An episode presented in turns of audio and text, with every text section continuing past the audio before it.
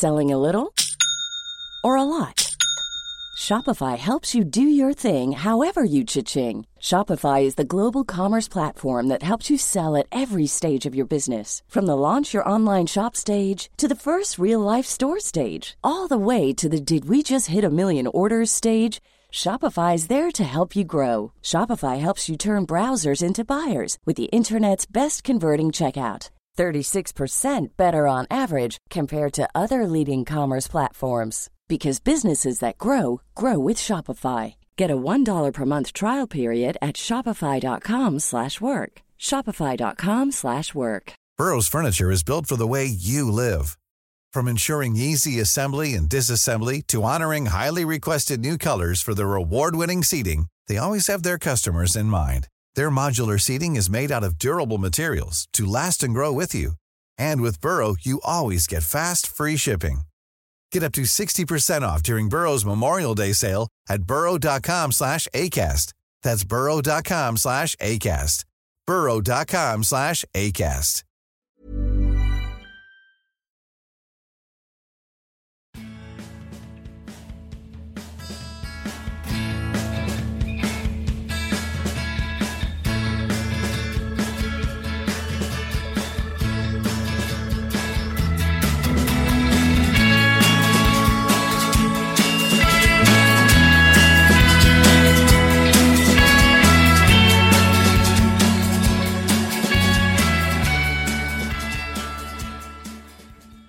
Välkommen till Klacken.nu mina damer och herrar.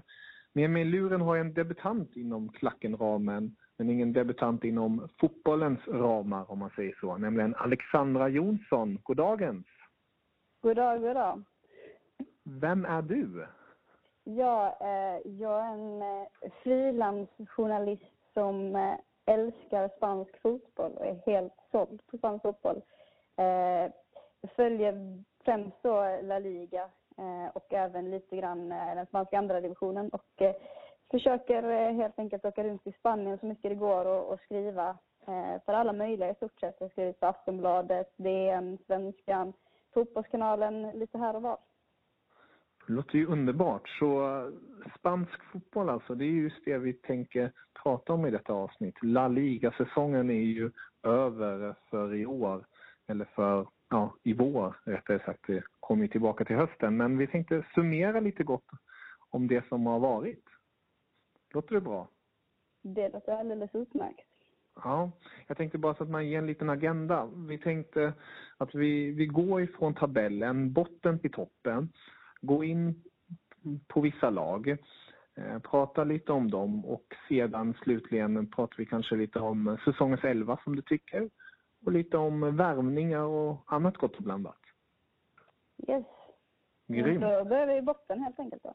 Ja, det tycker jag. Vad tycker du om botten om vi nämner dem först? Levante 20 plats, Getafe 19 plats och plats 18 som du fick lära mig att uttala på rätt sätt, Rayo Vallecano på, Ja. som sagt. Eh, ja, nej men Levante var ju klara ganska tidigt eh, att de skulle åka ner. Eh, de har egentligen känts som att de skulle åka ur La Liga de senaste två, tre säsongerna. Eh, Mm. Klarade sig kvar mycket tack vare Keylor Navas för två säsonger sedan. Eh, då han storspelade där innan han gick till Real Madrid. Sen vet jag inte riktigt hur de lyckades i fjol. Men nu blev det att tacka för sig och det var väl egentligen ingen större överraskning på det sättet skulle jag vilja påstå. Förstår. Vi har ju som sagt om man tittar på de ekonomiska aspekterna är det ju inte så konstigt att just dessa tre lag är längst ner och har åkt ur. Det är ju Levante som är värda, om man tittar på marknadsvärdet, på 50 miljoner. Getafe på 45 och Rayo Vallecano på 44. Eh, Det är topp fyra minst värda klubbarna i La Liga såg jag. Vet du vilken Ja, klubb som... så- Ja. Nej, fortsätt. Vet du vilken klubb som är minst värd i La Liga? Skulle väl gissa på att det är Eibar. Faktiskt inte. Nähä? Nej, nej det får- vet jag inte. Las Palmas. Las Palmas, ja. Nej, det, kan De, de hade lägst eh, marknadsvärde. Jag eh, försökte få in någon aspekt av varför i de här lagen, om man tittar på ett annat aspekt än just spelaraspekten, så blev det rätt så logiskt att just dessa lag åkte ner. Ehm, Mm. vad, vad ville du inflika tidigare? Eh, nej, men just med, med Levante, att eh, de har ju haft ekonomiska problem i stort sett ett, ett längre tag.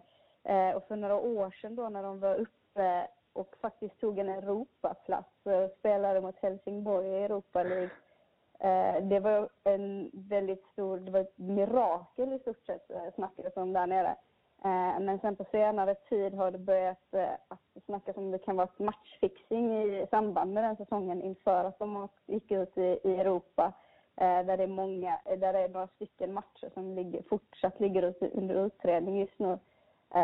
Så det är också en, en sån grej. De hade den här ny, korta succésäsongen men frågan är Ja. om de verkligen var så bra då heller. Då hade de också väldigt svårt med ekonomin. Att de hade ett gym som bestod av en stol och två byxor under den säsongen. Åh herregud. Men det är kanske lika bra att de åker ner till Ja. andra divisionen. Få lite Eh. nyuppvakning om man säger så. Ja, exakt. Eh, sen är det ju Getafe som nog, eh, det är väldigt få som bryr sig om att de åker ut. Och det är nog många som är glada att de åker ut till och med. Eh, Det Okej. finns ingen fotbollsklubb i, eh, i Spanien i alla fall som folk bryr sig så lite om som Getafe. Eh, Ja, det- Vilket i sig är rätt fascinerande. Det är ju väldigt Ja, synd för före detta AIK-aren Goitom. Ja, det är det. Jag har varit på en match eh, på deras hemma. För det första har de horribel pressansvariga eh, som eh, i stort sett inte ger akkreditering till någon. Så det är väldigt svårt. Det är den svåraste klubben i La Liga att få akkreditering till för en match. Eh, Okej. Så var där på en match och eh, då mötte de Atletico Madrid och Atletico hade fler supportrar än vad Getafe hade. Oj. Vilket ungefär brukar vara på Getafes hemmamatcher. Så att det är väl det mest tacksamma laget på något sätt att de åker ut för att det är så få som, som blir ledsna. Förstår. Så det är inget som skadar La Liga i, sto- i stort. Nej, nej det skulle jag inte vilja påstå. Och sedan Rayo, är det, är det synd att de åker ner eller vad tycker du om deras säsong?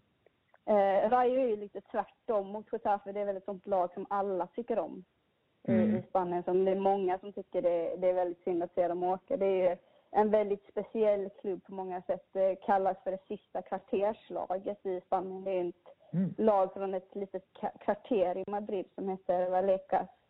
Um, och eh, deras arena är väldigt speciell i sig också. Den är intryckt mellan husen i, i kvarteret. Så de har ena kortsidan är i stort sett bara en vägg fast du får inte plats med en, en hel eh, läktare där. Eh, så bara det och det, om man ska ta det ur ett, eh, ett journalistiskt synvinkel så är det också en intressant klubb att komma som journalist till. Eh, för det finns ingen pressbox, det finns inget wifi, du får inga line-ups. Eh, mixade zonen består av att du går ut på gatan utanför arenan så kommer spelarna ut och pratar med dig. Charmigt på sitt sätt. Det är väldigt, väldigt charmigt och en väldigt härlig och häftig klubb. Inte riktigt La Liga-kvalitet på, på media-grejset där dock. Men, eh, och sen så är det ju ett lag som spelar en väldigt underhållande fotboll, vilket också är anledning till att de åker ut. Mm. Eh, de har en tränare, Paco Schemer, som älskar offensiva. Det, Rayo tar bollinnehavet i stort sett varje match. Det är väl, de var det första laget på tror jag, tre år att vinna bollinnehav mot Barcelona. En match mäktigt. som förlorade med typ 4-1 mot Barcelona eller något sånt där. Eh, Så det är lite det som var deras problem, att de vill spela den typen av fotboll som Barca spelar ungefär. Eh, Mycket bollinnehav offensivt. Men sen har de inte den kvaliteten på spelarna som Barcelona har. Eh, Och då blir det enkelt att när du börjar få bollarna emot dig eh, så blir det väldigt höga siffror. Man förlorade ju mot Real Madrid med över, jag vet inte om det var 10 eller 12, 1 tror jag. Just det, ja. Men eh, enorma siffror. Och det är just på sättet att spela. Men sen kan det vara andra matcher där de, som sagt, de kan vinna bollinnehavet över de stora giganterna och de kan utmana. Men eh, det som har blivit deras fall är helt enkelt att de spelar en sån offensiv fotboll som Vågat. de egentligen inte har kvaliteten för att spela. Ja.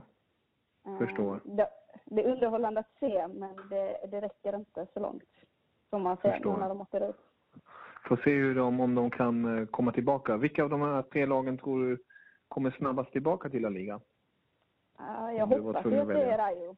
Jag Ja. hoppas verkligen att det kan vara Rayo. Eh, nu lär, Paco Schemes gick ut och sa att han stannar en säsong till. Eh, han har ju varit den stora figuren i Rayo och tagit, eller varit eh, väldigt viktig för laget när han har spelat i La Liga och lyckats med, med mycket som egentligen sågs omöjligt att göra där. Eh, så att, eh, får se hur, hur han går tillväga nästa säsong. Men förhoppningsvis kan han ta dem tillbaka upp. Eh, Levante känns som att de kommer få det tufft, speciellt med deras ekonomiska problem och, och situationen i klubben. Eh, Getafe är ju en sån där, de har hållit sig kvar i La Liga i flera år nu fast ingen velat ha dem där ungefär. Eh, men eh, de, bara för att irritera kommer de säkert ta sig ut redan nästa säsong. Bara för att jävlas, ja. Ja, bara för att jävla. ja, vi, vi, får, vi får se fortsättningen då hur det blir till nästa säsong. Men om vi fortsätter tabellen, eh, då har vi ju lite längre upp har vi bland annat lag som eh, Deportivo La Coruña, Eibar, Espanyol och sen ser man Valencia där på tolfte plats. Ehm, om vi går in lite på Valencia, det är ett lag som det skrivs mycket om och tycks till mycket om. Hur ser du på deras säsong nu när den äntligen är slut för dem? De har ju verkligen eh, lidit en stor del av den. För att börja med så är Valencia en väldigt komplex fotbollsklubb eh, och allt som händer där. Det är, man måste, för att riktigt förstå eh, så måste man nog gå väldigt djupt i allting runt omkring själva fotbollen för att riktigt förstå vad det är som egentligen har hänt med Valencia den här säsongen. Och de gick, om man går, tittar på inför säsongen så jag och många andra med mig liksom trodde verkligen att detta skulle kunna bli en säsong då Valencia skulle kunna utmana i Mm. toppen för de har ett fantastiskt spelarmaterial. Eh, för första gången har de äntligen lite pengar i klubben, vilket varit ett stort problem tidigare. Eh, med Peter Lim som kommit in som ny ägare. Så det kändes som att nu kommer Valencia på riktigt kunna utmana eh, och bli liksom ett riktigt topplag. Sen blev det ju totalt tvärtom. De har ju varit nere på eh, nedflyttningsplatserna och det har ju varit snack och de har ju, det har varit hot på riktigt att de skulle liksom åka ur La Liga. Eh, funnits en riktig risk för det. Eh, sen eh, kom ju Gary Neville in eh, och tog över i mitten av säsongen. Eh, och de som bara tittar på utifrån kan ju tänka sig att shit, det här har varit en horribel tränare eh, på hur det har gått. Eh, men det är egentligen inte så mycket Nevilles fel. För det första kan man Mm. fråga sig hur man i Valencia tänker. Eh, när man ligger i en, en sån otroligt svår position som laget var i. Jag tror de låg nia då eller någonting. Vilket är bättre än vad de slutade. Eh, men det var ju liksom, det är katastrof ett lag som Valencia att ligga utanför Europaplatserna. Eh, och de ville ändra på det. Och då går de och hämtar en tränare som för det första har han inte tränat sitt lag tidigare. Han är oerfaren. Han kan inte språket. Eh, vilket har varit ett stort problem under säsongen där han helt enkelt inte kunnat kommunicera med sina spelare. Eh, och, eh, och liksom, sen eh, har jag också fått höra via lite journalistiska vägar från att eh, Neville också berättat att när han kom och tog över så fanns det inget material. Det fanns inga träningar eller matcher som var inspelade. Det fanns inget videomaterial eller någonting överhuvudtaget. Han fick liksom börja om från början. Eh, sen gick det ännu sämre under Neville än vad det gjorde innan honom. Eh, men som sagt, jag tycker inte riktigt man kan skylla det på honom. För han kom in, han fick väl det svåraste tränarjobbet. En eh, tränare som inte har tränat innan som kommer in oerfaren och ska ha sitt första tränarjobb så fick han det svåraste möjliga. Eh, Verkligen. vilket man också kan undra varför han tog det. Eh, Men det är en väldigt komplex klubb i en väldigt komplex situation som är lite svårt att förklara kort vad det är som händer där. Eh, Men det har ju utan tvekan varit eh, den stora överraskningen så att säga, den här säsongen att det har gått så otroligt dåligt för Valencia eh, och vad som egentligen har hänt där. Men Mm. de verkar förhoppningsvis få de lite ordning på saker och ting för det finns några otroliga spelare där som man vill se den potential de kan ge som man inte riktigt har fått se den här säsongen när hela klubben har varit i brygga. Verkligen. Bland annat till exempel anfallaren Paco eh, med sina 13 mål. Det är en anfallare som har fått mycket lovord runt omkring Europa. Definitivt. Och nu missar han ju EM. Han var inte med i Del Bosques EM-trupp som han tog tidigare idag. Eh, Precis. Den spelaren, Span Spaniens bästa målskytt under kvalet och kommer inte ens med i truppen. Och det är på grund av säsongen i Valencia. Mm.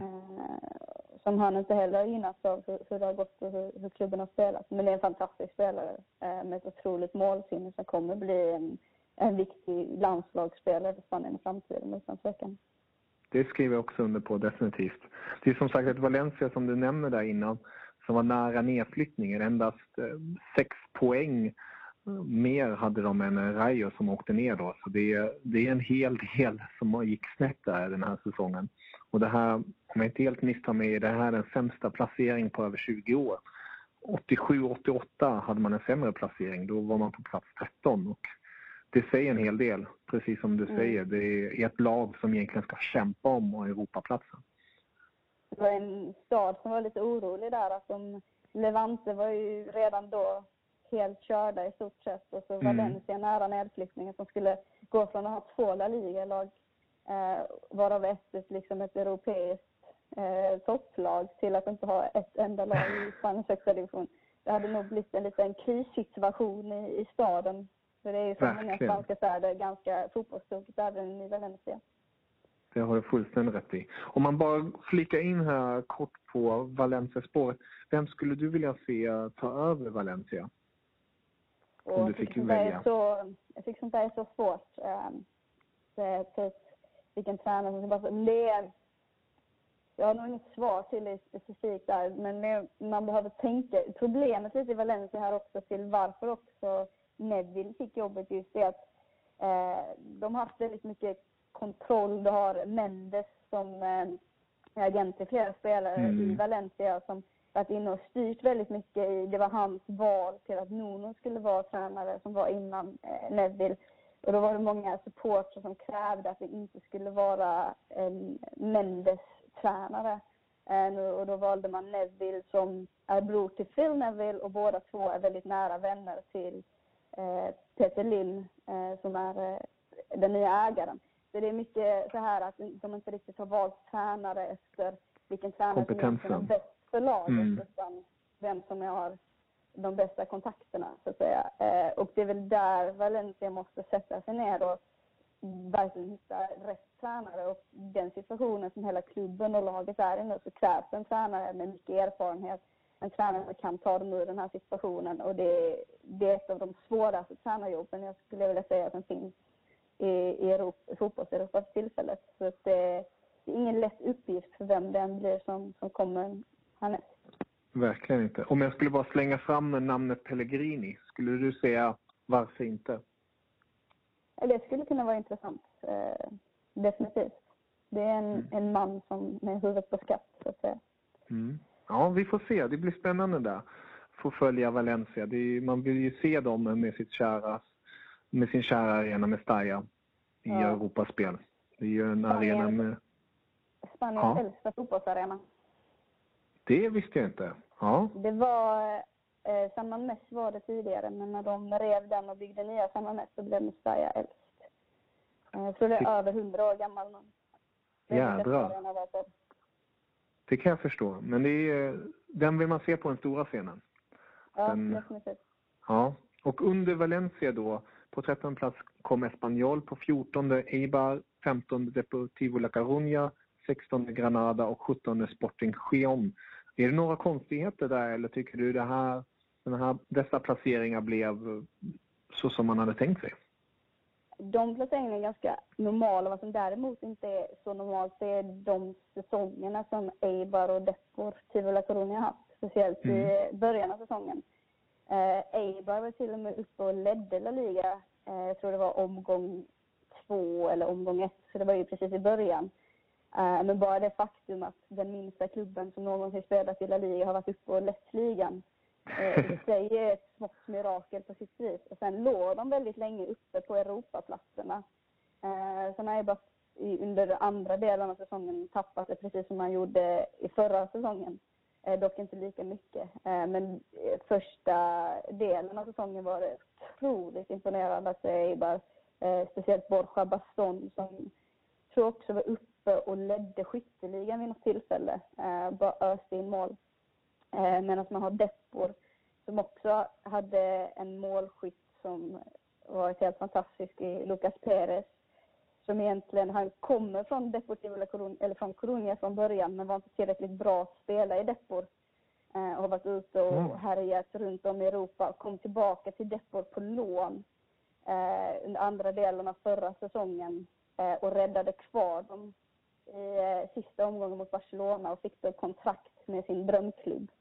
Eh, sen den här säsongen har han öst in mål och varit också, jag snackat om att han borde fått en plats i Del Bosques EM-trupp. Det har liksom varit på den nivån. Eh, det har varit många som har velat se honom där. Eh, så Deppors första del av säsongen var också helt fantastisk. Sen har man likt Eibar tappat i den andra delen. Men just Lucas Perez och Borja Baston har varit två spelare som verkligen stått ut.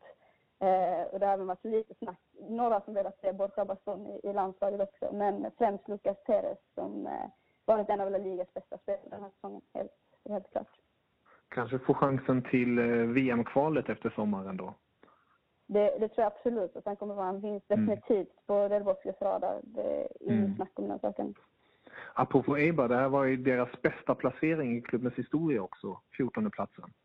Det var det. Jag var, jag var faktiskt nere i Eibar eh, för någon eh, veckor sedan när de mötte eh, Real Sociedad i ett baskiskt derby. Eh, också Sociedad som var det första laget som någonsin kom och spelade en La Liga-match i Eibar. Så det var lite många, mycket speciellt med den matchen. Men sen så den, de låg under med 0-1, vände och vann 2-1 och den matchen betydde att de säkrade att stanna kvar i La Liga Ja. en säsong till. Eh, Och folk var ju helt galna där nere. Det var liksom det här, de, de lever ju i en dröm att, att de ens är i La Liga. När man pratar med dem de kan fortfarande inte förstå det och sen så att de lyckas en säsong till och överallt du går i stan så står det bara Eibar SC Primera som betyder Eibar i högsta divisionen. Och så står det liksom den bästa säsongen i vår historia. De, är, de, är, de lever på moln i den lilla, lilla byn. 27 Ja, 000 det- är det som bor där. Jädrar. Ja, det är ju vackert. Verkligen Ja. en fin saga att de får stanna kvar i La Liga. Det är väldigt häftigt. Ja. är väl en liten överraskning ska man väl säga att de ligger så högt upp. Skulle man kunna Eh, säga att det- förväntat sig att de skulle åka ur. Skulle man, vi kommer ju till, senare till säsongens skräll och så, men det är definitivt en kandidat till det, eller?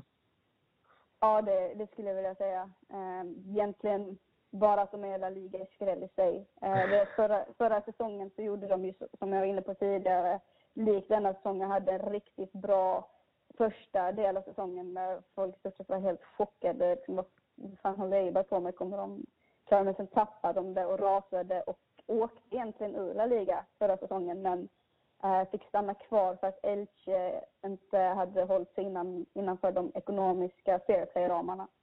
Eh, så att, att de är i La Liga den här säsongen är tack vare Elches dåliga ekonomi. Ja. Eh, så det är väl det är absolut, jag skulle vilja säga att de klarade sig och, och klarade kontraktet så pass tidigt som nu. Jag tror var fem omgångar kvar.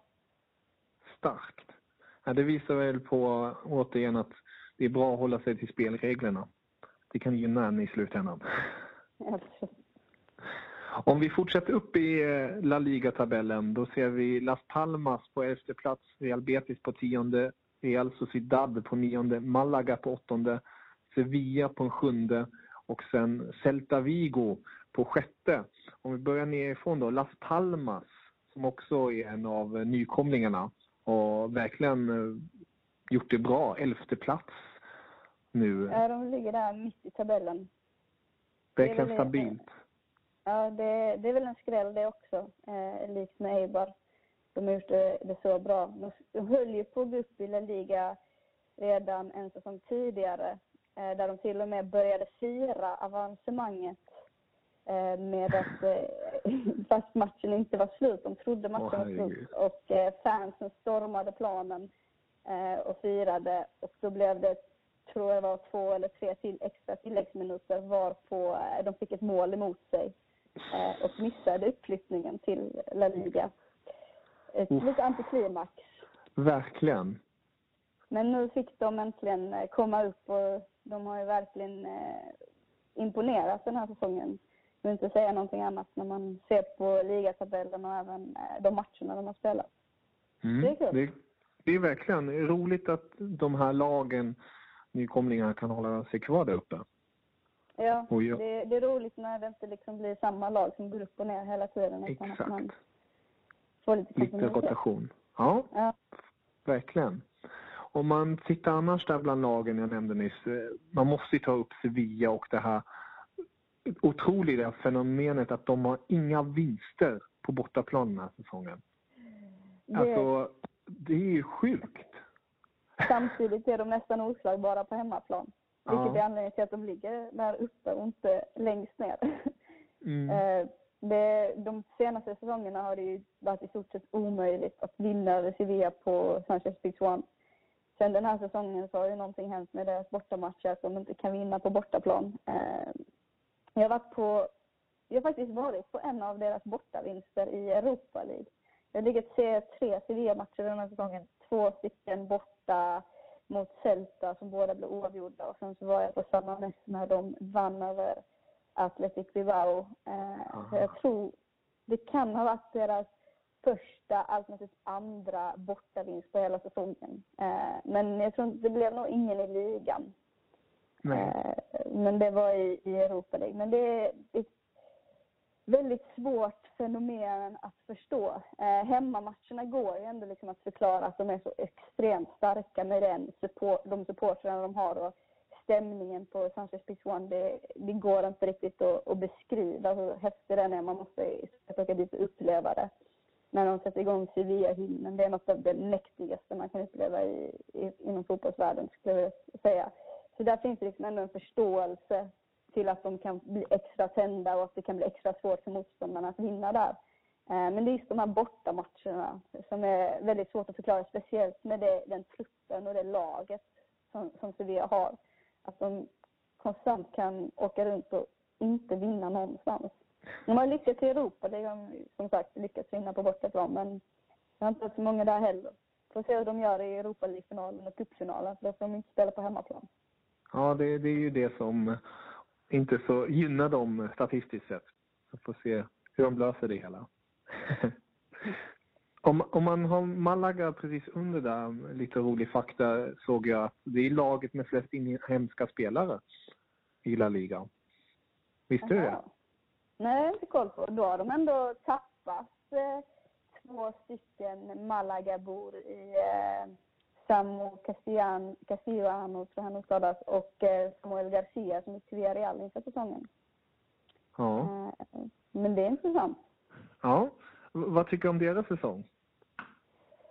Ja, det är väl en helt godkänd säsong. Eh, de ligger ungefär där man förväntar sig att Malaga ska ligga i så som laget ser ut. Det är väl lite mer kontinuitet och stabilitet i klubben än vad det har varit de senaste säsongerna. De har ju de var ju ute och spelade Champions League och sen rasade de rejält efter den säsongen och det har varit hit och dit med ägaren eh, och pengar och inte pengar och liksom egentligen ingen stabilitet överhuvudtaget. Och sen den här mm. säsongen känns de väl som ett av de mest stabila lagen i, i La Liga där det har, varit, det har inte varit så mycket runt Malaga utan de har hållit sig ganska tysta eh, och gjort sitt och hamnat ungefär där man förväntar sig att de ska hamna. Inga konstigheter enkelt sagt. Nej. Men ett lag som du har lite extra koll på och förmodligen även det svenska folket gärna följer i La Liga, det är ju John Guidettis Celta Vigo som tog en sjätte plats och det betyder ju Europaspel. Um, I alla fall kvalet om jag inte helt misstar mig. Hur ser du på deras säsong? Det har varit en, en fantastisk säsong skulle jag säga. Om man utifrån sett eh, så tror jag det är många som är väldigt överraskade att se att Celta tar en Europaplats. Eh, det är ett lag som för, jag tror det är tre säsonger sedan, eller de har varit tre säsonger i La Liga och, eh, som innan det spelade i andra divisionen där de var i fem år. Det är rätt lång tid. Eh, och då när de kom, väl kom upp i La Liga så klarade de sig kvar precis på sista matchdagen Eh, med 2-0-vinst mot Espanyol om jag inte missminner mig. Eh, så utifrån sett så tror jag det är de som kanske inte har superkoll på Celta tror jag det är många som är väldigt överraskade att se dem där och skulle vilja säga att det de till och med kan vara den största överraskningen den här säsongen. Eh, har man däremot lite bättre koll på Celta, jag följde dem hyfsat bra redan under förra säsongen eh, och jag eh, snackade med Augusto Fernandes som var kapten fram till januari när han gick till Atletico Madrid eh, försökte snacka Jag snackade med honom inför säsongen och då sa han liksom att de, de, hela deras mål med säsongen var att nå Europa. Eh, de två senaste säsongerna har de slutat åtta och nia i La Liga men de har imponerat mycket mer på, om man kollar på matcherna än vad slutresultatet har sagt. Eh, vilket gör att det inte är så överraskande att de är uppe på Europaplats. Eh, men sen har det varit första delen av säsongen det är lite som med Depor och Eibar som vi var inne på tidigare. Att första delen av säsongen så släppte det Viggo var helt fenomenal. Eh, tror det dröjde till den matchdag 17 eller sånt tills de för första gången var lägre ner än en fjärde plats. De hade lett och de hade legat tvåa länge och så vidare. Eh, spelade ut Barcelona med 4-1. Mm. Det var Barcelonas största ligaförlust på sju år. Eh, men det som, det är en grej liksom att vinna med 4-1 över Barcelona, man kan ha tur. Eh, men det var liksom sättet som Celta gjorde det på. Jag hade Iniesta efter matchen som eh, när han blev intervjuad av Kanal, Kanal Plus liksom sa att vi blev utspelade. Vi blev totalt mm. utspelade. Och Javier Mascherano som jag, som jag för mig det var som sa liksom att det, det är inte kul att bli utspelad, men vet hur det känns. För de, liksom, ja. de visste inte hur det kändes, för de har inte varit med om det. Det, det sättet Barcelona, det Barcelona brukar göra med sina motståndare gjorde Celta med dem. Och Barca-spelarna liksom, de förstod inte riktigt vad som hade hänt. Det var, det var väldigt häftigt att se den matchen. Och det var en period där då de hade Real Madrid som de förlorade med hemma med 3-2. Eh, mycket på grund av Keylor Navas. Mm. Eh, eller om det var 3-1 var det nog. Eh, Nolito sa liksom efter matchen det enda sättet att göra mål på honom var att göra liksom ett golasso. Eh, och det gjorde Nolito. Så det var liksom det målet de fick. Men Celta var mycket bättre än Real Madrid. Alla sa det. Jag, jag var på den matchen och snackade med Madrid-journalisterna. De var liksom så bara, alltså, vi har, det är bara att tacka Keylor Navas. Det, vi har varit helt liksom, uppspelade. Eh, så det var bara, i stort sett bara på grund av, av Keylor Navas som Real Madrid kunde vinna där. Eh, sen i början av säsongen så spelade Celta på en nivå som jag skulle vilja påstå är toppnivå i Europa. De hade gått långt om de hade spelat, kon, äh, spelat kontinuerligt på den nivån i, i Champions League. Eh, men sen så kom då halvvägs in till säsongen. Eh, man tappade Augusto som gick till eh, Atletico Madrid som var kapten, som var den viktigaste spelaren på planen, den som hade hela balansen för hela laget. Mm. Eh, och sen så blev Nolito skadad, missade tre månader, som är den stora stjärnan i Celta. Och då blev det ett helt annat lag. Man såg de tappade tappade enkelt fokus under matcherna och då kunde de liksom göra de här superenkla misstagen som inte ens är okej okay på ungdomsnivå nästan. Eh, tror jag räknade fyra eller fem matcher i rad som de hade släppt in ett mål, antingen genom att göra självmål eller med att mer eller mindre lägga bollen framför motståndaren och bara här, jag mål. Ungefär sådär. Eh, fem, sex matcher i rad eh, såg det ut på det sättet. Eh, och de har ju fått jobba väldigt hårt under andra, säsong, andra delen av säsongen när man liksom försökt få tillbaka balansen. Eh, fick in lite nya värvningar. Marcelo Diaz kom in eh, och jobbade på mittfältet. Mycket rotation i anfallet och sen så har de haft lite så här problem med hur de ska spela anfallet. De har för många bra spelare där Nolito, Aspas eh, och Oriana varit helt gudomliga under säsongen. Och så ska han, ska han få in Guidetti på det och när Guidetti väl får chansen så har han liksom gjort mål. Eh, när han väl liksom får spela från start så har han liksom tagit de chanserna. Så det har blivit mycket, mycket rotationer där Oriana får spela på mittfältet för att få in Guidetti och så vidare. Eh, men jag tycker de har gjort, eh, även andra delar av säsongen har de gjort väldigt bra om man kollar på det de har fått jobba med och just med att kaptenen och den viktigaste spelaren liksom lämnar laget mitt i säsongen. Det är många lag som helt kan kollapsa efter det. Eh, och det har varit lite obalans. De förlorade borta mot Barcelona och mot Real Madrid. Om vi snackar om första matcherna de hade mot dem, när de i stort sett spelade ut båda två. Sen i andra så blev det tvärtom där de åkte till Barcelona. I och för sig spelade väldigt bra, kan inte nog första halvlek. Eh, och gav Barcelona en match, men sen när målen började komma in så tappade de det helt.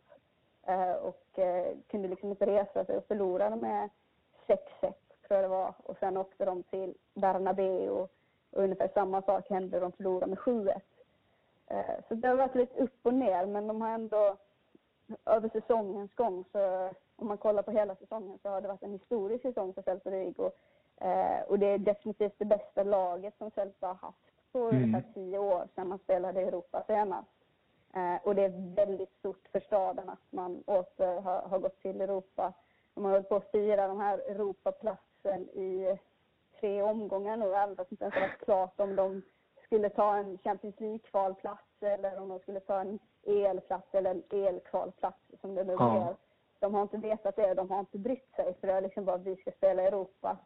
Uh, det, det var ett rejält firande. De byggde upp en scen i, i stan efter, uh, för, efter, jag tror förra omgången, eller senast, sista hemmamatchen. Uh, som fyllde hela torget med folk och så Guidetti var uppe och rappade. Och de har de har firat som galningar i, i tre omgångar nu. Uh, över, alltså, om du kollar på deras firande så är det, det är mer än vad en allsvensk klubb gör när de vinner allsvenskan. Uh, och det firar de bara för att de har gått till att de ska spela Europa, att de ska kvala till Europa. Ja antagligen. Det beror lite på om Sevilla vinner kuppen eller inte, om eh, Celta får gå direkt till Europa League eller om de måste kvala. Men mm. de bryr sig inte så mycket, för de ska spela i Europa och det, det räcker. Det är huvudsaken. Ja, det är ju vackert, ja. det är som du säger, det är, det är deras bästa placering sedan säsongen 02-03 och det är ju 13 ja. år sedan. Så det, det säger ju verkligen en hel del att den här längtan har funnits där, att vilja och hur de har gjort det som du säger. Det är ju vacker fotboll. Om man går in på Guidetti då, skulle du ge honom godkänt i sin premiärsäsong i La Liga? Jag skulle ge honom väl godkänt. Eh, väl det, är, ja. det, är, det är väldigt svårt att komma till spanska ligan, komma till La Liga och spansk fotboll när du inte har spelat här tidigare. Eh, om, man kollar på, om man kollar på topplagen som Barcelona och Real Madrid och du ser spelare, eh, toppspelare utifrån Europa som inte har spelat i Spanien som kommer dit de behöver oftast liksom en säsong innan de kommer in i det ordentligt. Nästan alla spelare som har kommit från, som aldrig har spelat i La Liga tidigare, som kommer till Barcelona eller Real Madrid har fått utstå väldigt stor kritik under deras första säsonger och sen har de slått igenom under andra säsongen. Eh, och det måste man komma ihåg att det är, spansk fotboll är väldigt annorlunda specifikt mot, mot svensk fotboll eller engelsk fotboll i, i sättet man spelar eh, och hur det funkar. Du, det går mycket snabbare. Eh, du har inte lika lång tid på dig att tänka. Eh, det är inte lika mycket fysiskt men det är mycket teknik och, och sånt och du ska springa rätt och löpa rätt och, eh, och taktiken och allting. Det, det, är väldigt mycket som skiljer sig. Så bara där behöver liksom alla spelare i stort sett lite tid att anpassa sig Eh, och komma in i det. Sen har du nya lagkamrater och hela den tjosan. Och sen så en grej som man i Sverige ofta glömmer eller inte riktigt förstår är vilken otrolig nivå La Liga är och vilken otrolig nivå som Celta Vigo är på, speciellt har varit på den här säsongen. Eh, att vara femma, sexa i världens bästa liga, det är inte enkelt. Det är liksom ingen eh, dålig nivå. Eh, det finns inget allsvenskt lag som ens hade klarat av att, jag tror i stort sett vilket allsvenskt lag den hade slängt in i La Liga så hade de hamnat i, i bottenträsket. Eh, och eh, att gå in och, och, komma till ett lag som Celta de Vigo som dessutom har tre av ligans bästa anfallare skulle jag vilja säga eh, den här säsongen. Har Iago Aspas som har spelat sin bästa La Liga-säsong någonsin eh, där han har gjort 14 mål vilket han aldrig har lyckats med tidigare. Du har Nolito eh, som liksom tar en plats i det spanska landslaget som ska till EM. Eh, där du har liksom hur många anfallare som helst att konkurrera med. Slår ut bland annat Diego Costa eh, och så vidare och tar en plats där och anses vara Celtas absolut bästa spelare. Eh, och sen har du Fabian Oriana som jag skulle vilja säga har varit Celta Vigos bästa spelare under säsongen. Eh, som har varit helt otrolig, har en fantastisk teknik. Det är liksom, det är få lag i, i La Liga som det hade varit svårare skulle jag vilja säga, för Guidetti att gå och eh, ta en startelvaplats i anfallet när du har de tre stjärnorna. Eh, och han har ändå kommit in och presterat på den nivån att Berizzo har känt att han har varit tvungen till att rotera och dra ner Oriana på mittfältet i vissa matcher bara för att få in Guidetti. Eh, spelat Iago Aspas ute på kanten fast Aspas egentligen ska spela centralt bara för att liksom få in John Guidetti. Och bara det säger i sig väldigt mycket om hur bra John har varit. Sen att han kanske inte har gjort 20 mål, det är liksom en helt annan sak och det kan man inte riktigt förvänta sig. Uh, han, har, han har spelat tillsammans med Aspas, tror jag han är den spelare som har spelat i flest matcher med Celta den här säsongen. Han har spelat flest minuter, men i flest matcher. Uh, egentligen bara en eller två matcher han inte fick spela någon minut alls i. Sen har det inte blivit så många starter, men om man kollar över kuppen och ligan så har han totalt startat 19 matcher och gjort 12 mål. Eh, och det går liksom inte riktigt att klaga på det en första säsong i eh, världens bästa liga och du spelar i ett topplag i den ligan med kanske tre av ligans bästa anfallare. Så att det, det går inte att eh, ge underkänt till John Guidetti precis, men det, jag tycker det är väl godkänt utan tvekan. Eh, ja. i, Sverige, i, Sverige, ser vi liksom bara att han sitter bara på bänken, han sitter bara på bänken. Han har inte gjort uh, tio mål de senaste 15 matcherna. Han är sämst.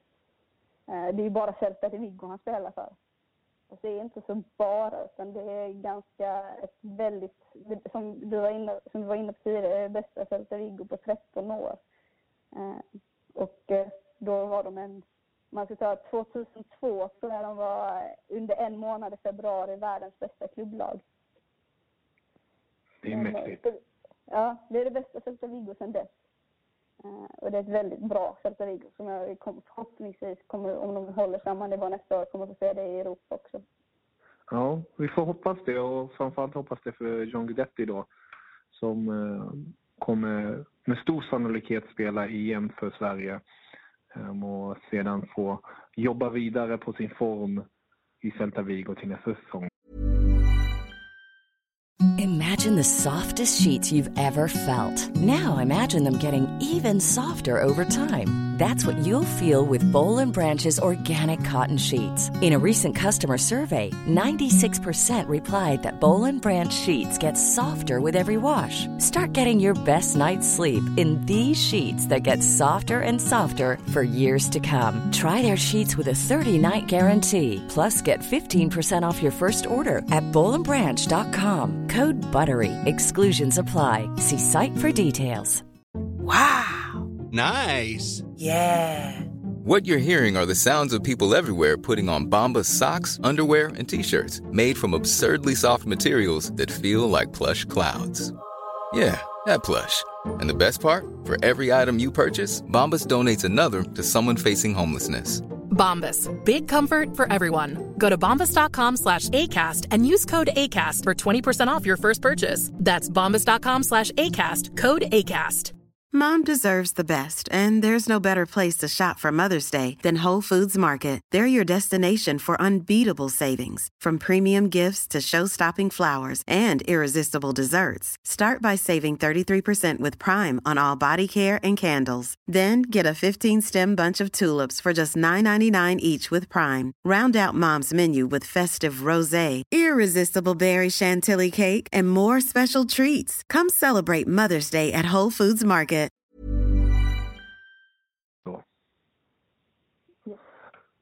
Om vi, om vi fortsätter i toppen där då, eh, mm. då har vi Atletico Bilbao, Villarreal, Atletico Madrid, Real Madrid och sen Barcelona som återigen vann La Liga.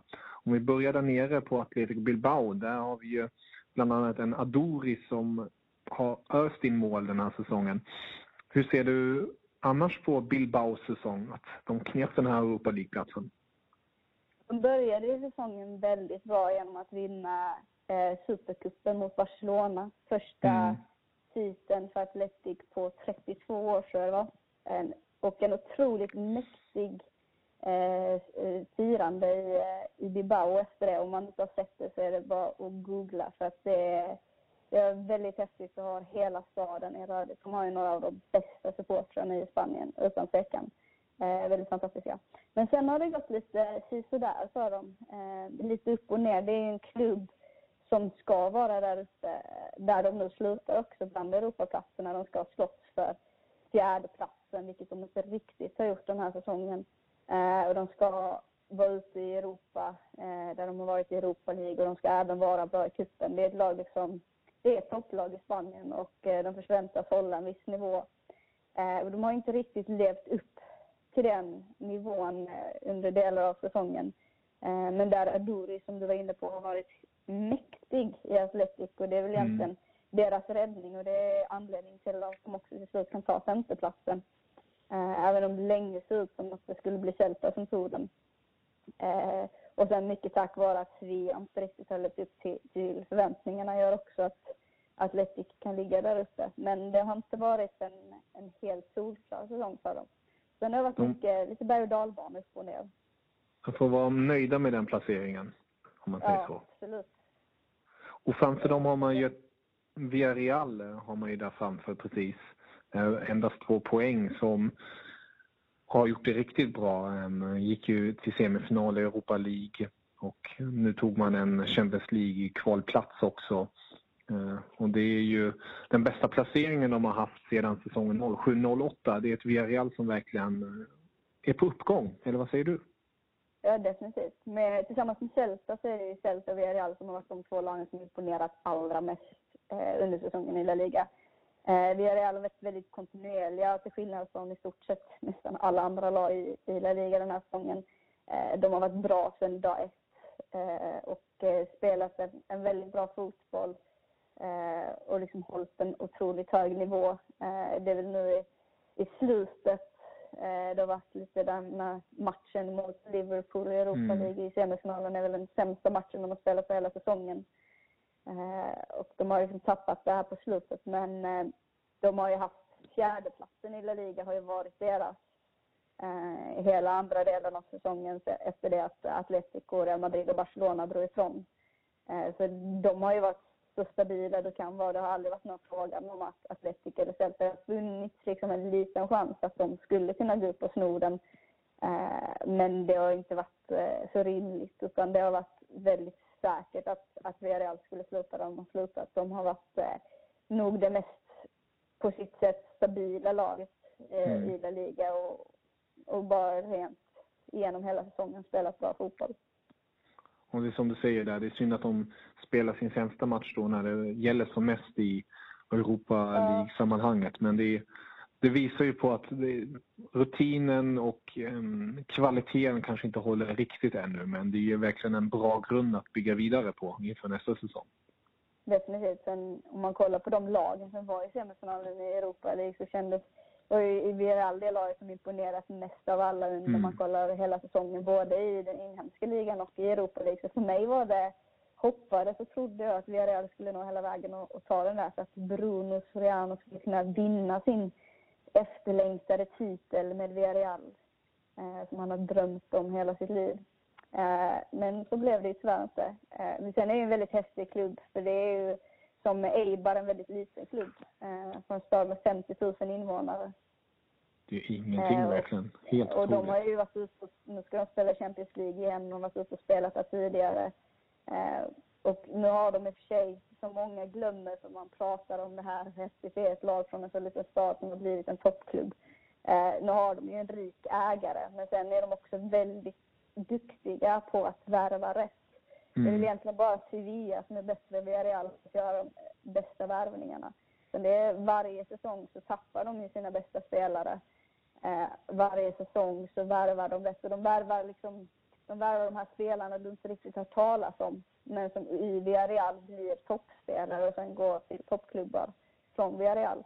Eh, samtidigt som de har en väldigt bra ungdomsakademi och hela tiden får ut spelare. Det är det som gör dem så, så framgångsrika. Sen i mitten av allt det där har du Bruno Soriano som nog är den... Eh, det går inte att vara mer one club man än vad han är. Han eh, kan lägga till att han, han började, han kom ju från Villarreals ungdomsakademi. Han slutade faktiskt när han var 16 för att han kände att han inte var tillräckligt bra för att spela i Villarreals ungdomsakademi. När han inte spelade för Villarreal, då skulle inte han spela fotboll alls. Så han började jobba i en gruvgruva. Ja, han började jobba i en gruva och spelade amatörfotboll på en grusplan. Uh, tills vi är liksom bara, vad fan, den där killen vi hade här tidigare som var så bra, vad fan tog han vägen? Och så letade de reda på honom och drog tillbaka honom. Uh, så han missade två år fotboll, men sen så kom, drog de tillbaka honom och då tog han sig upp i A-laget, alltså, där han har spelat sedan dess. När de varit nere i andra divisionen. Och när de åkte ner i andra divisionen så fick han, då var han landslagsaktuell. Och Del Bosque sa till honom, om du stannar i Villarreal och spelar i andra divisionen så tappar du din landslagsplats. Liksom, ska du spela landslag får du byta klubb. Så han, nej, jag stannar i Villarreal. Det, det, det är lojalitet. Ja, tappade de alla sina spelare i stort sett. Typ ungdomsspelare och så byggde han, byggdes laget runt om honom och sen har han fört dem tillbaka till La Liga. Och nu är de uppe på en fjärde plats eh, och ska upp i Europa igen. Och de tog sig till semifinal i Europa League. Nu åkte de dock ut på att han gjorde ett självmål, men det är en annan sak. men det, det, är en väldigt, det är en spelare som är, och han har liksom sagt att när man frågar honom vad är hans största dröm i, i fotbollsvärlden är liksom att vinna VM. Nej, det är att vinna en titel med Villarreal. Det spelar ingen roll vad det är för titel, bara vinna en titel med Villarreal. Så det, det var, därför var det väldigt synd att se Villarreal åka ur Europa League. Det kändes som att detta kunde vara, kanske vara hans sista chans att ta den där titeln han alltid har drömt om får hoppas att det kanske kommer upp ett, en möjlighet till nästa säsong. Han får köra Champions League nästa säsong. Ja, precis. Köra på det, varför inte? Och när vi ändå pratar om Champions League, eh, vi ska inte gå in på Champions League, men det är ett Champions League-lag, två lag som vi har framför oss. Det är Madrid-lagen, Atletico Madrid och Real Madrid. Och Atletico Madrid eh, kan man ju verkligen också prata, pratar väldigt mycket om, bland annat Diego Simeones kära verk. Eh, bara för att ge perspektiv vad Diego Simeone har hållit i. Han har varit nu i Atletico Madrid som tränare i fem år och hans första år var, blev det en femte plats. Tredje år, andra året blev det en tredje plats. Tredje året blev en första plats. Förra året blev det en tredje plats och i år blir det en tredje plats igen. Det visar verkligen på den här stabiliteten de har nu i La Liga och sedan har det ju de, den historiska 24 nollorna. Det är ju bara Deportivo La Coruña som var bättre. Ehm, de hade 26 nollor säsongen 93-94. Så det är ju även det en stor komplimang till Madrid-laget.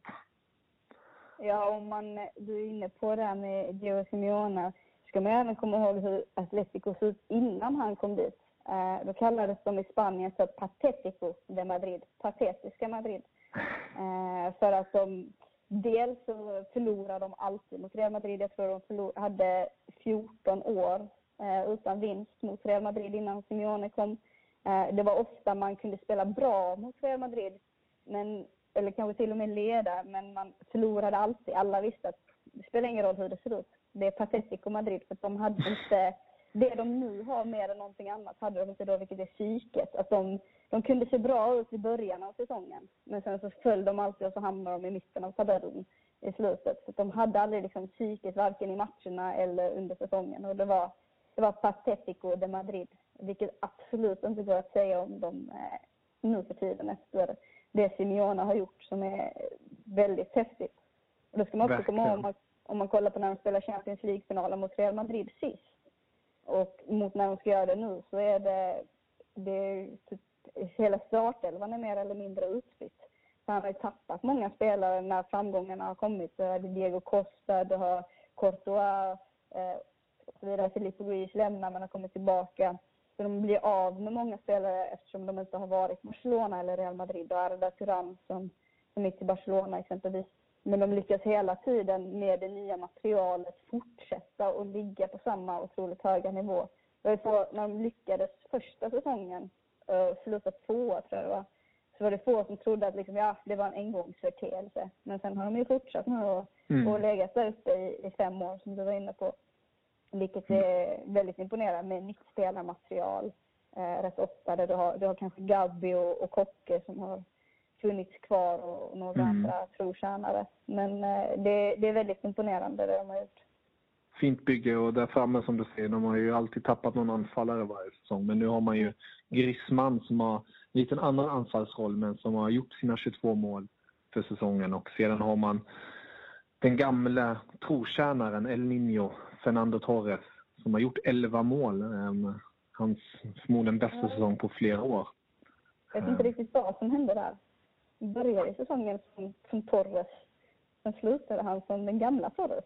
Ja, det är, jag tror kärleken till fotbollen kanske kommer och den här, eh, den här kontinuiteten tror jag också. Mm. Att ha, få säkerheten i en klubb tror jag hjälper honom väldigt mycket. Sen tror jag att det ligger i håret, så han växte ut håret och trodde att han var bra och då började han bli bra igen. Det, Ja, det, det är det jag har sagt. Det är det jag har kört med varje gång han gör mål. It's in the hair, gotta be in the hair. Ja, Eh, så jag, tror, jag tror på det. Tror Intressant det teori. ja vi, får se. Jag hoppas att han behåller håret till nästa säsong också.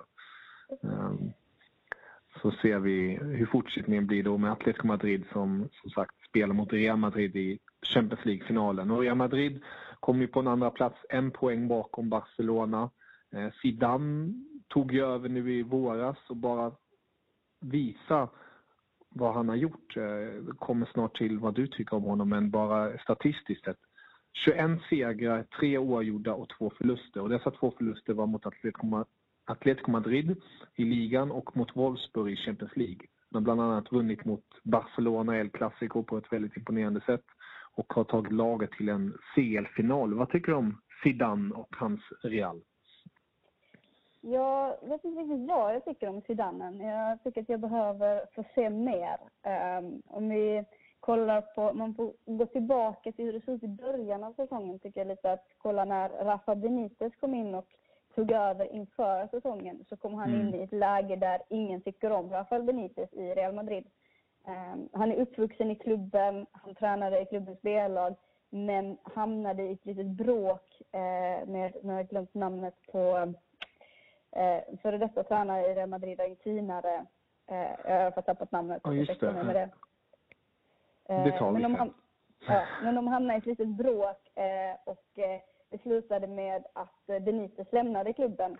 Eh, och efter det så fastställde sig alla på den här argentinarens eh, sida mot Benitez och supportrar och alla. När så gick Benitez till Valencia och gjorde stor succé. Eh, då när Valencia var som bäst och, och vann ligatiteln Mm. eh, och så vidare. Och då blev man ju lite bitter i, i Real Madrid. Ehm, och eh, sa liksom att då blev det liksom ännu mer anti Benitez för att man skulle övertyga sig om att man hade gjort rätt eh, innan man hade låtit honom gå. Eh, och det är någonting som liksom bara har byggts upp genom åren eh, bland Madrid-supportrarna. Så när Benitez kom tillbaka till Real Madrid nu, vilket för honom var liksom hans drömjobb, det är hans klubb, eh, så blev det, kom han in och var liksom redan avskydd av fansen. Eh, och det är inte så härligt att, att börja på det sättet. Och lyckades inte Verkligen heller inte. fånga omklädningsrummet, vilket blev egentligen hans största fall i Real Madrid, att han, han hade liksom ingen auktoritet eh, bland spelarna.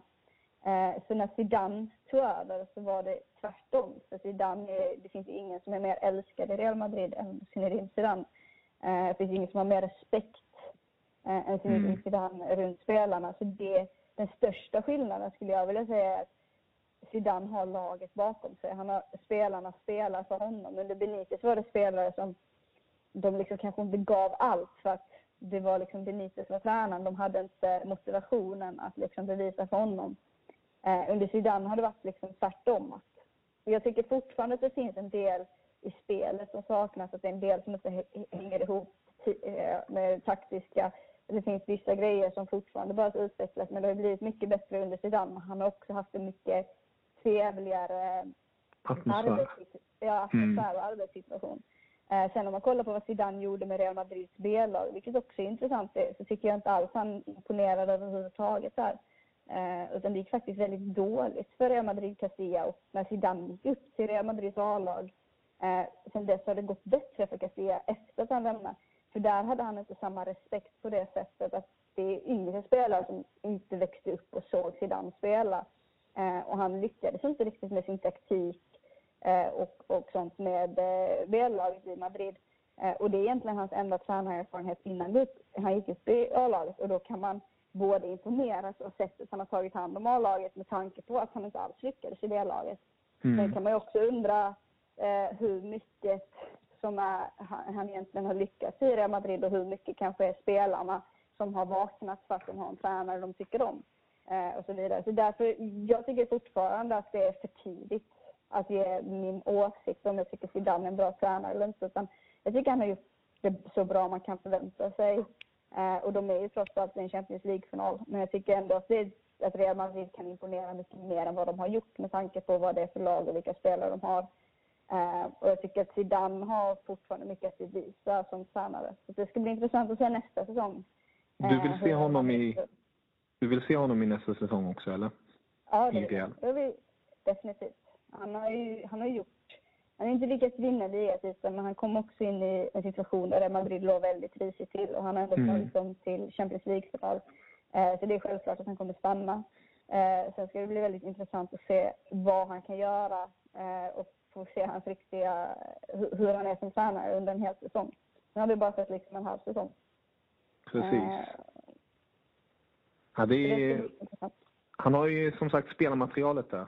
Bland annat Ronaldo som har gjort 35 mål. Första spelaren som gör mer än 35 mål eh, på sex säsonger i rad. Eh, det säger återigen vilken storhet det är i den mannen. Och, och, då känns det ändå som att han kan spela mycket bättre än vad han har spelat den här säsongen. Precis.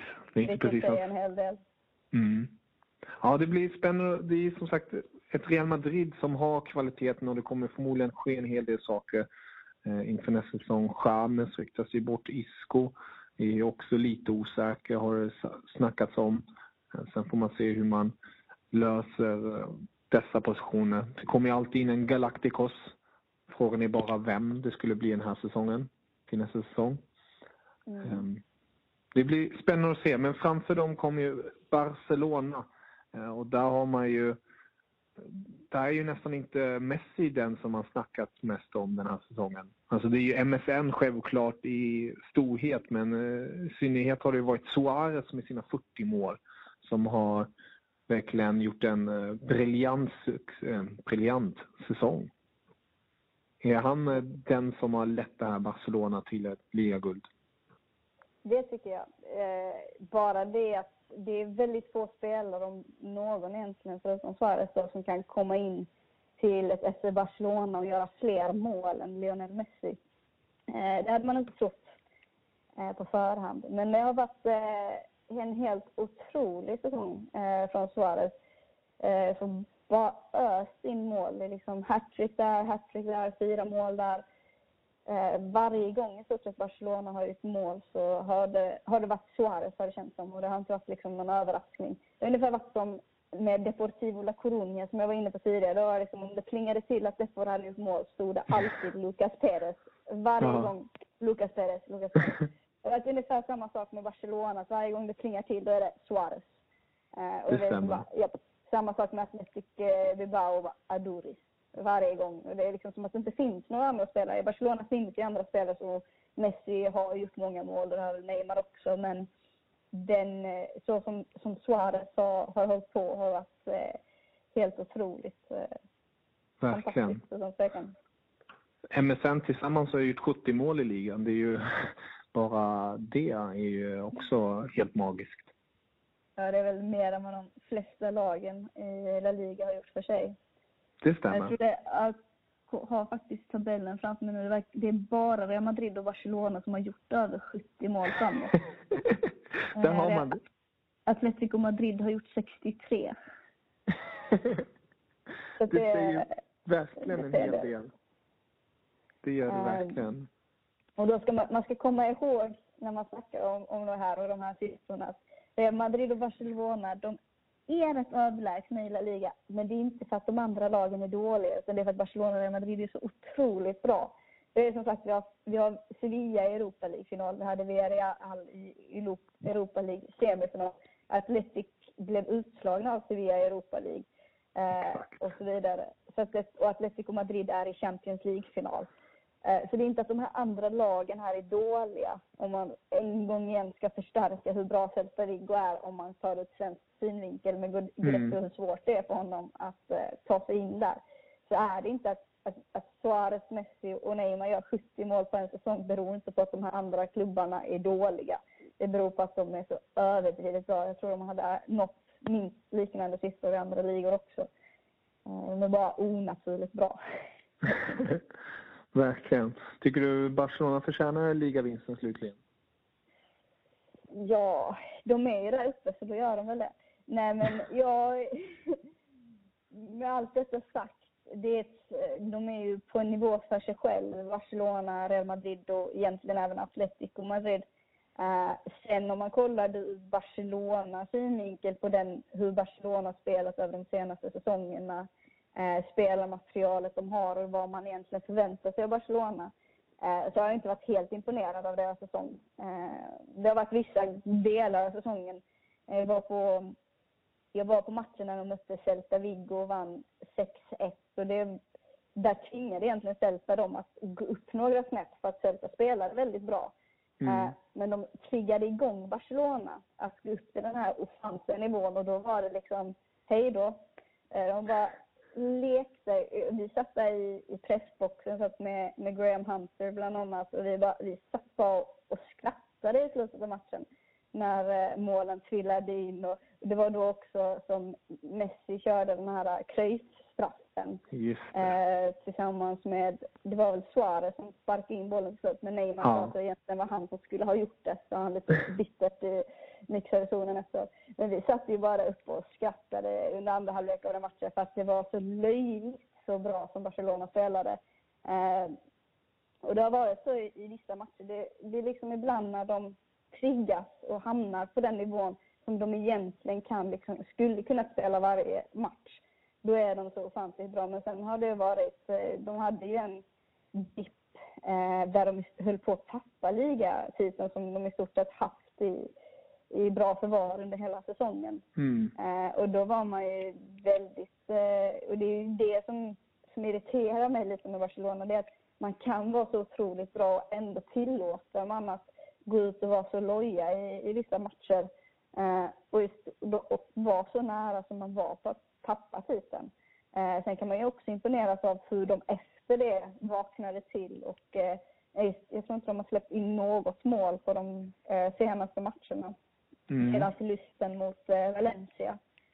Eh, så det, det, är liksom lite det som, som är det synd, men det är väl också lite på grund av att de andra lagen inte riktigt når upp till samma nivå. Eh, att man inte får se Barcelona på den nivån de egentligen är på hela säsongen. Eh, men man blir lite besviken när man, när man vet hur bra de kan vara eh, och sen går, känner att de inte riktigt levererar på den nivån för att de liksom inte känner för det ungefär. De avvaktar lite, ja. ja. Men de, de tar nog eh, till sig att inte låta svacka så mycket som de har gjort den här säsongen. Som du nämnde att de, de var ju nära på att tappa titeln och det är säkert mm. något de kommer ta med sig till nästa säsong då. För att hålla stabiliteten längre in tills man verkligen har titeln bokstavligen. Ja.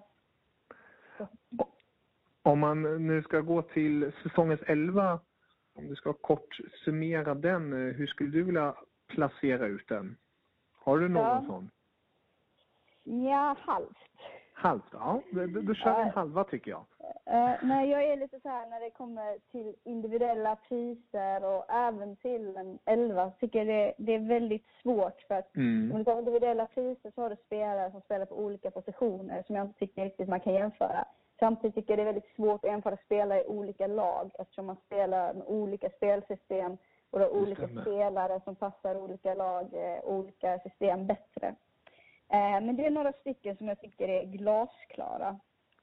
Eh, och det är Oblak i mål. Eh, det tycker jag. Madrid. Släppt in 18 mål på 38 matcher. Det, det ska inte ens vara möjligt. Nej. Speciellt inte i en så pass offensiv liga som La Liga. Verkligen inte. Höll ju, om, han inte, om de inte hade förlorat där mot Levante där de också tappade möjligheten till ligatiteln så hade han ju nog gått mot ett nytt rekord, La Liga-rekord i hållna nollor. Men ja. så blev det inte. Eh, tyvärr. Men eh, det har varit en helt osannolikt bra har Oblak varit i Atletico Madrid-målet, så den är självklar. Eh, annan som är självklar, också en Atletico-spelare som jag tycker är Diego Godin. Mm. Eh, som varit extremt stabil i Atleticos försvar. Eh, nu imponerar de också även utan honom när han var skadad, men över hela säsongen så är det han är också en stor anledning till de här endast 18 insläppta målen. Eh, skulle vilja säga, påstå att det är en av världens bästa mittbackar, om inte den bästa för tillfället. Verkligen. Eh, sen har jag tre spelare till som jag tycker är självklara och det är Sergio Busquets. Eh, och det egentligen, han kan spela, ha en medioker säsong och han kommer ändå vara självklar för att han är så överlägsen i sin position. Det, det, och då har vi ändå, på just den positionen så tycker jag att både Bruno i Villarreal och Augusto som spelar halva säsongen i Celta och halva i Atletico Madrid har varit fenomenala. Men de kan, och hade det varit liksom, hade Busquets inte existerat hade de varit självklara att sätta där. Mm. Uh, men Busquets är på, på en nivå för sig själv när det kommer till defensiv mittfältet. Det defensiva mittfältet. Det finns ingen som ens är i närheten av honom. Så han är alltid självskriven där. Uh, och sen har Saul, det blev väldigt många Atletico-spelare men jag tycker att Atletico var bra. Saul har varit uh, väldigt bra.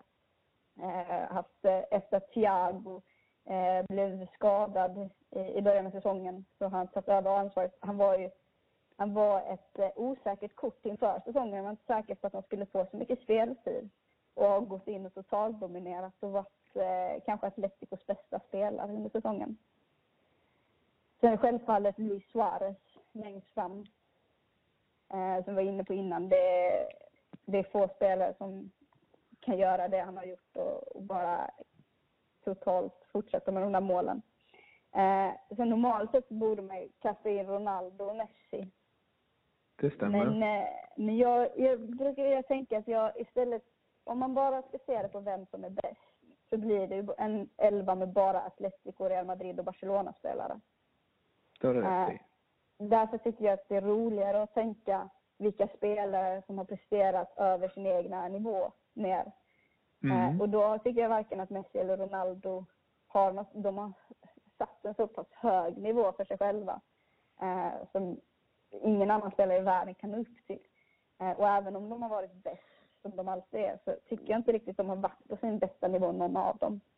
Jag tycker att eh, Aduri, som vi var inne på tidigare, eh, även Griezmann, eh, Borja Baston i Eibar, eh, Lucas Perez i, eh, i eh, Deportivo La Coruña är spelare man hellre vill få in i det anfallet. Om man tar försvaret så Laporte i Athletic Bilbao, Mario i Villarreal. Eh, nu har ju, om man går in, Modric har varit väldigt bra i Real Madrid på mittfältet också. Det, det finns liksom lite olika. Eh, man har Bacarambo i, i Villarreal. Eh, nu är jag inte så bra på att uttala hans namn, men eh, Cedric där. Det, det, det, är inte alltid lätt. Eh, men han har varit eh, en riktig sensation. Eh, och sen har jag inte ens nämnt någon Celta-spelare, men det var som jag var inne på tidigare där Oriana framförallt tycker jag har varit en av de mest underhållande spelarna i La Liga den här säsongen. Det, det, är som sagt väldigt svårt att, jag tänker lite här med, med elvan, men det, det beror på hur man tänker, det är lite svårt. Men de som är helt självklara eh, på vilket sätt man än tänker är Oblak, Busquets, Godin, Saul och Suarez. Ja, det, det skriver jag under på. Jag godkänner din argumentation och förklaring till att inte kunna ge en, en elva. Det, jag förstår dina resonemang. Ja. Och det, det är som du säger, det är väldigt svårt. Men du, du nämnde ju där ett par spelare och det är riktigt roligt att höra dina tankar just kring dessa. Om man ser på skräll och så här, säsongens värvning kanske, har du någon sån? Ja, det är ju den här härliga som jag har svårt att uttala hans namn. Bakamumbo. Bakamumbo, anfallaren ja. Real. Ja. Cedric, ja, via Real. Han har varit en eh, helt, i alla fall för mig och nog för många andra, okänd spelare för säsongen. Um, som jag var inne på tidigare så var Villarreal otroligt bra på att hitta de här spelarna man inte riktigt har så bra koll på och uh, få dem att verkligen slå igenom. Det känns som att varje säsong så är årets genombrott är i eh, Villarreal. Eh, och det är alltid en ny spelare. Eh, och det har väl varit han i år som varit eh, en riktig sensation där. Eh, sen en annan spelare som jag också varit inne lite på är Augusto eh, som för Atletico Madrid då. Som de snodde honom från Celta Vigo i mitten av säsongen. Celtas bäst, viktigaste spelare, kan inte bästa men viktigaste utan tvekan. Atletico var i en situation där Thiago hade brutit benet som var en av deras viktigaste spelare och, och blev, missa resten av säsongen. Han kom tillbaka i sista matchen, fick han komma in några minuter eh, och göra comeback. Eh, och då gjorde man några värvningar, däribland Augusto, för att försöka hitta någon som kunde komma in och ersätta Thiago. Eh, tillsammans med Saul då, som jag tidigare nämnde, som var, har varit fantastisk. Och jag kommer ihåg det för att då hade jag sett Augusto väldigt mycket i Chelsea och blivit väldigt imponerad eh, över hur han liksom styrde hela laget och var den viktigaste spelaren. Eh, och så sa jag det att det här, det här är en riktigt bra värvning av Atletico Madrid. Och det var många som frågade mig liksom, vem är Augusto? och Vad ska han kunna göra i Atletico? Han kommer hamna på bänken. De har gjort den här värvningen, den här värvningen, de har de här spelarna. Det, sen kommer Thiago komma tillbaka, han kommer inte ha en chans. Eh, och jag sa bara, men titta och se, ni, ni, ni kommer få se. Eh, han gick in och startade första matchen, som var mot Celta faktiskt. Eh, som gick bara och bytte tröja ungefär. Eh, och eh, sen har han imponerat stort. Han hade en match, vilken match var det nu? Jag tror det var Champions League. Eh, där han nu senast till och med, eh, ja men en av Champions League-matcherna, där han bara stod ut mer, mer än någon annan spelare och var liksom den som styrde hela Atletico Madrid. Eh, just det på det sättet att kunna gå i mitten av en säsong och byta lag och direkt gå in i en så pass stor klubb som Atletico Madrid och direkt bli en av de viktigaste spelarna. Eh, och som var inne på innan, tillsammans med Bruno tycker jag att Augusto och Bruno har, eh, bortsett från Busquets, då varit La Ligas bästa defensiva mittfältare den här säsongen. Och just det sättet han har gjort det på och den betydelsen han har haft för Atletico och för dem i det läget när de tappar Thiago som är en så viktig spelare, att direkt då kunna hitta rätt spelare, ta in honom och ersätta och det funkar och man kan fortsätta och ta sig till en Champions League-final. Eh, det för mig gör att det blir en av säsongens bästa värvningar, även om det var mitt i säsongen.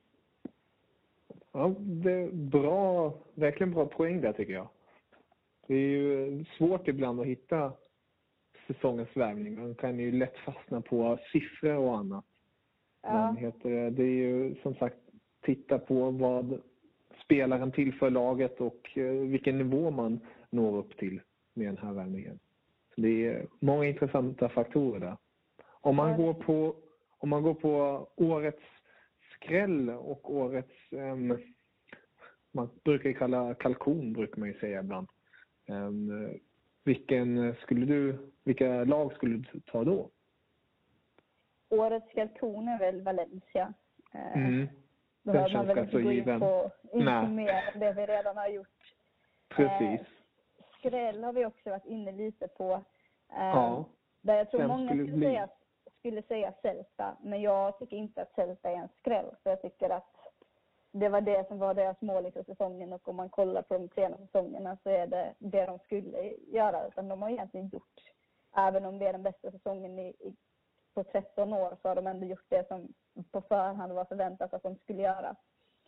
Eh, däremot så Eibar är väl lite en skräll i sig att de, de klarar sig så högt upp.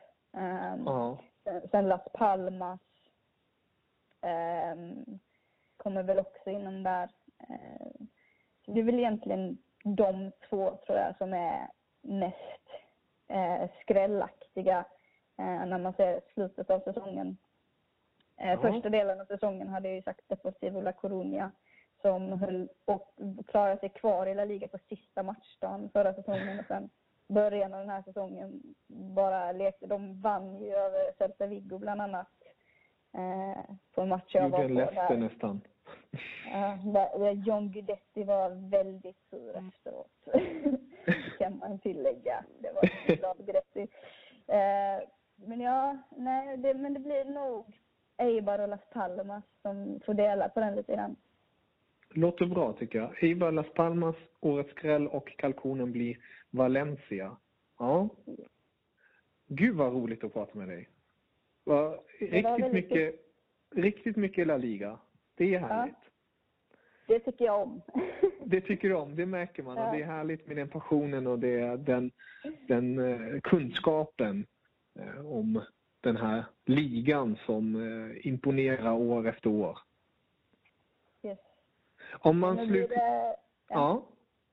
fortsätter gärna. Jag försöker att, eh, att fokusera på segunda divisionen eller liga så det är några roliga matcher där och sen blir det playoff. Förhoppningsvis får man se Real Oviedo gå upp hoppas jag på. Ja. Spännande. Det, det är ju nästa säsongs La Liga-lag då alltså, enkelt Ja. Jag vill ha en, eh, det jag suktar efter är ett derby mellan Sporting Gijon och Real Oviedo. Som är eh, historiskt sett ett av eh, La Liga, de bästa, det bästa, ett av de bästa derbyna man kan se i spansk fotboll, men som inte har blivit av väldigt många år grund av att de har befunnit sig i olika divisioner. Så det hade varit kul att se i La Liga. Spännande. Hade nästan, nästan gjort det okej okay att Rayo inte är kvar. ja, då är det någonting att se fram emot då till nästa säsong och hoppas på att detta också sker. Ja. Och sen, och sen slutligen en kort fråga. Vem vinner EM?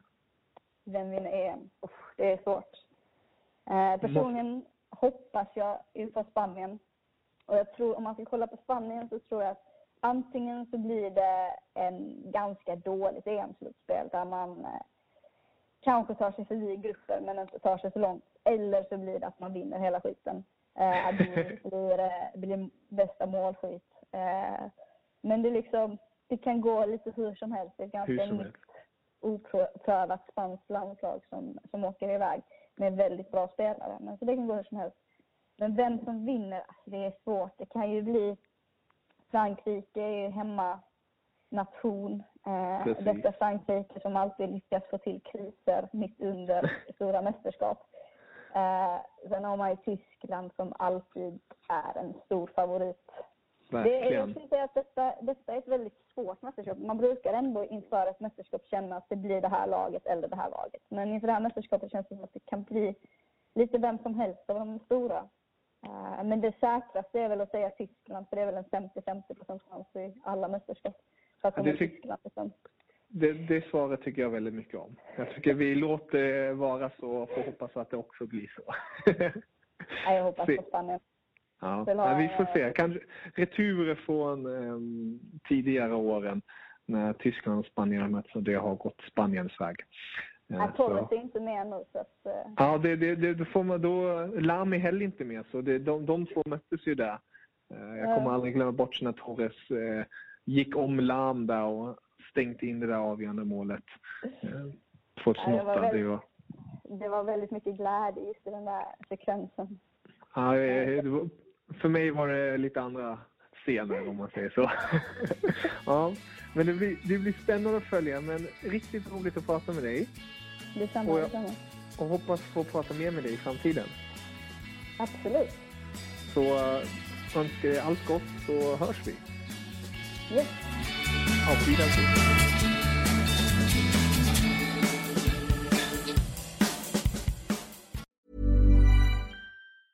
Mom deserves the best, and there's no better place to shop for Mother's Day than Whole Foods Market. They're your destination for unbeatable savings, from premium gifts to show-stopping flowers and irresistible desserts. Start by saving 33% with Prime on all body care and candles. Then get a 15-stem bunch of tulips for just $9.99 each with Prime. Round out Mom's menu with festive rosé, irresistible berry chantilly cake, and more special treats. Come celebrate Mother's Day at Whole Foods Market. When you need mealtime inspiration, it's worth shopping Kroger, where you'll find over 30,000 mouthwatering choices that excite your inner foodie. And no matter what tasty choice you make, you'll enjoy our everyday low prices, plus extra ways to save, like digital coupons worth over $600 each week. You can also save up to $1 off per gallon at the pump with fuel points. More savings and more inspiring flavors make shopping Kroger worth it every time. Kroger, fresh for everyone. Fuel restrictions apply.